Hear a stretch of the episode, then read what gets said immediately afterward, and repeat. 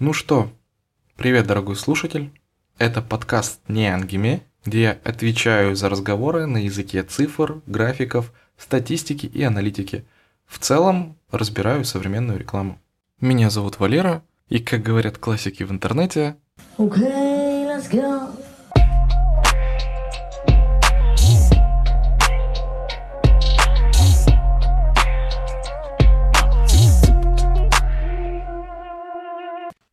Целом, я думаю, что рассказывать про влияние рекламы на всех нас большого смысла нет.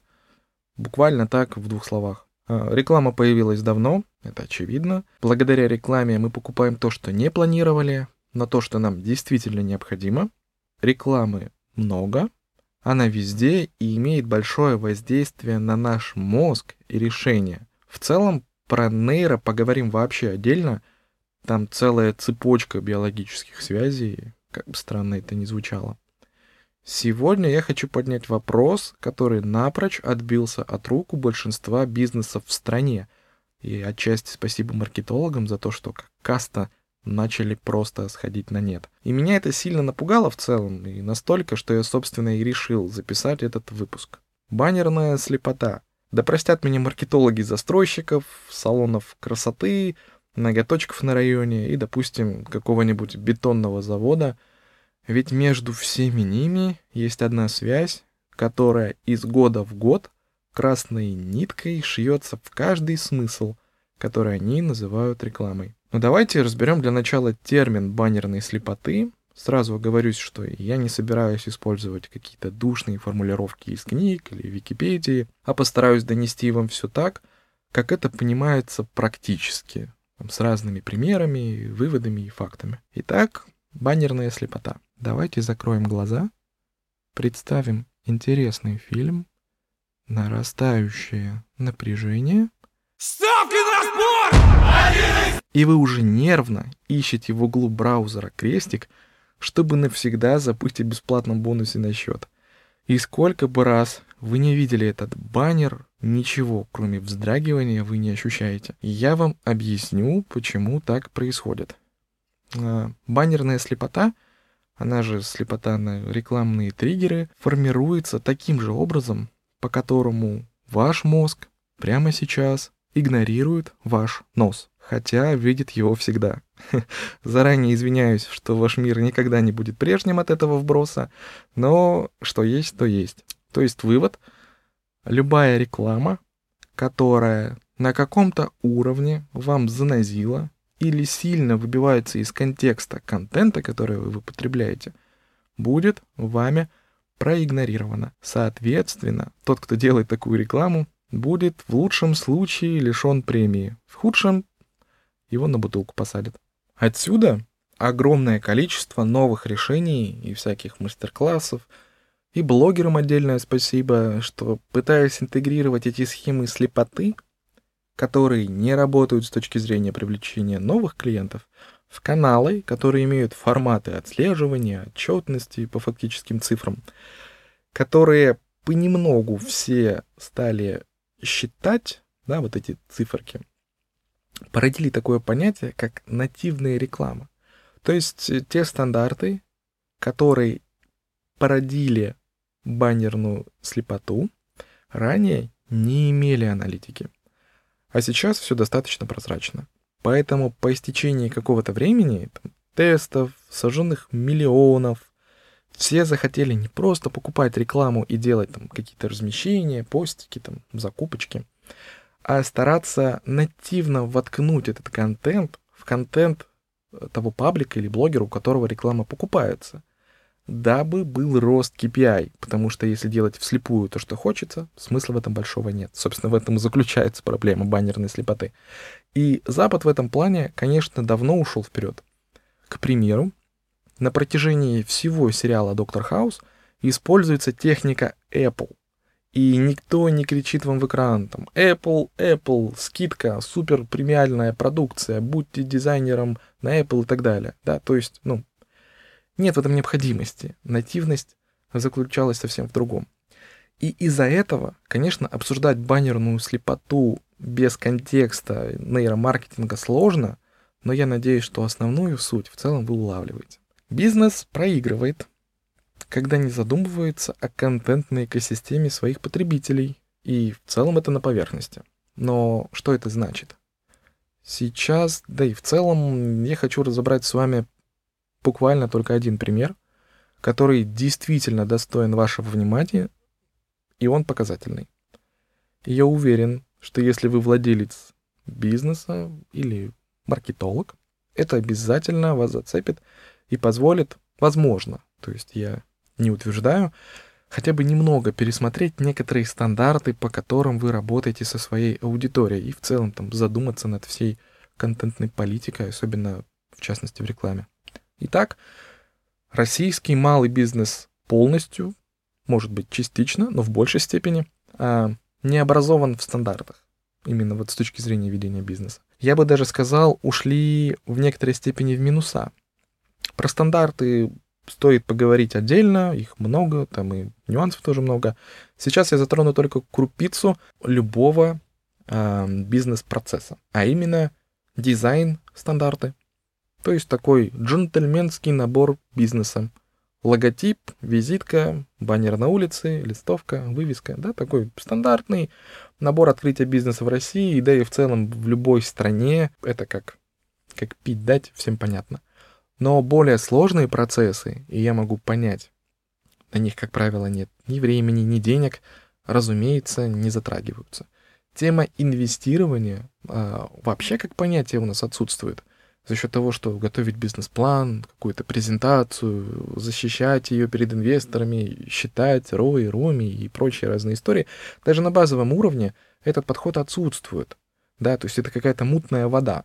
Но чем богаты, тем рады. Это, к слову, как раз вот тот дополнительный момент, благодаря чему та информация, которую я вкидываю, в принципе, достаточно актуальна. И я не берусь называть там конкретные цифры. Сейчас вот проговорим, вы сами заметите, когда я немножечко буквально там сниму этой слепоты с ваших глаз, сколько действительно открывается бизнесов заведомо убыточных. Там особенно там, в текущую эпоху технологичности и прогресса, и доступа к информации. И все это относится именно к рекламе, и все это относится к маркетингу в целом. Такой банальный пример. Разберем салон красоты, который находится рядом с вашим домом. И прям дайте угадаю, барабанная дробь, он называется Татьяна, Ольги, Анастасия, или, возможно, просто парикмахерская. Я уверен, у каждого из вас, кто слушает, на районе примерно с десяток таких салонов красоты. Теперь давайте возьмем 2020 год. Пандемия, локдаун. Хотя, по правде говоря, все начали задумываться о присутствии в интернете, конечно, гораздо раньше, но рассмотрим 2020 год именно как вынужденную меру для многого бизнеса, для многих предпринимателей, когда в действительности нужно было эффективно и быстро перейти из офлайна в онлайн. Какие шаги делает бизнес, да, попавший вот в такую ситуацию? То есть полное отсутствие оцифровки в целом порождает ситуацию, когда нужно сделать хоть что-то, ну, более-менее приличное, эффективное и при этом еще и быстро. Возьмем некого Василия, да, он СММщик, дизайнер, хороший дизайнер, к которому условный салон у Ольги обратился какую мы из этого видим ситуацию, да? То есть Вася, будучи опытным пользователем интернета, прошедший кучу актуальных курсов по дизайну, возможно, западных дизайнеров, возможно, гуру каких-то супер веб-студий, умеет делать действительно конфетку. В этом плане а, интернет всегда идет на голову выше, да, чем неповоротливый какой-то локальный бизнес, потому что пока он там создастся уже 10 раз, все поменяется. Я в этом плане тоже считаю, что это проблема. Мало того, что у нас тема инвестирования никак не развивается, из-за чего не развиваются многие стандарты из этого вытекающие, так у нас еще и за счет этого идет отставание от трендов. Итак, бизнес открывается как грибы после дождя, при этом делая все по старинке.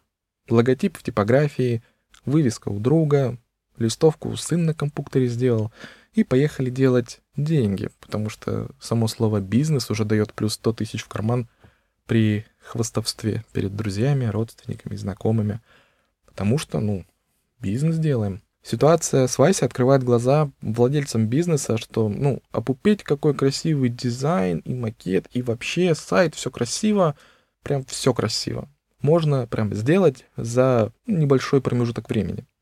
Бизнесу в целом открываются глаза, что оказывается, вау, как это, казалось бы, вроде бы и легко, и красиво, и, и классно. Все довольны.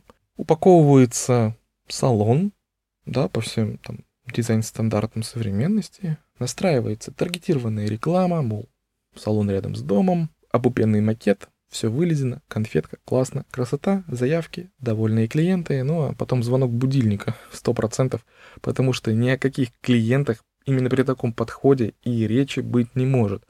И, казалось бы, все красиво, в чем проблема? Это же сейчас все любят, все видят. А проблема как раз в количестве таких салонов и бизнесов в целом на квадратный метр вот в живом эквиваленте, именно в офлайне на районе.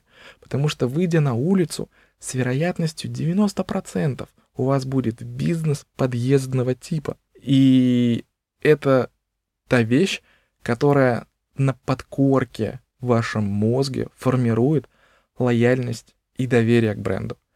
Именно на таких салонах подъездного типа, собственно, ваша вкусовая экосистема как потребителя и формируется.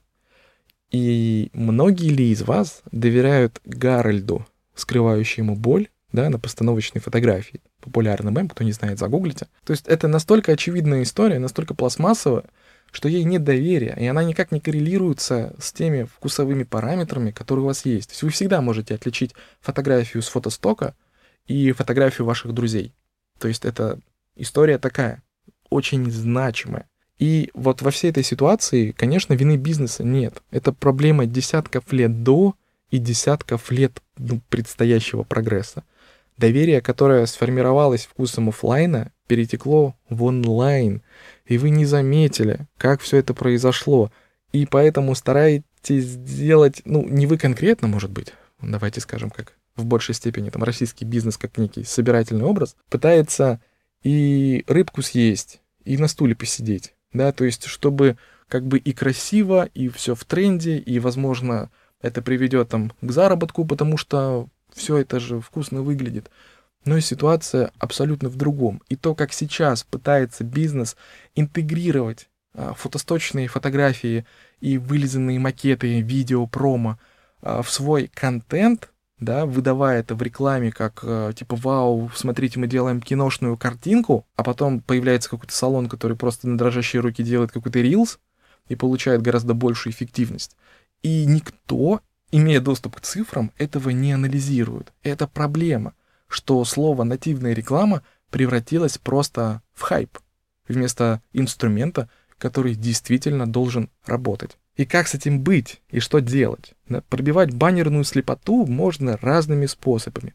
И пока вы осознаете, что на ваш вкус эти влияет шаурмечная там, на районе за углом, я постараюсь дать вам несколько советов, но в следующем выпуске. Спасибо.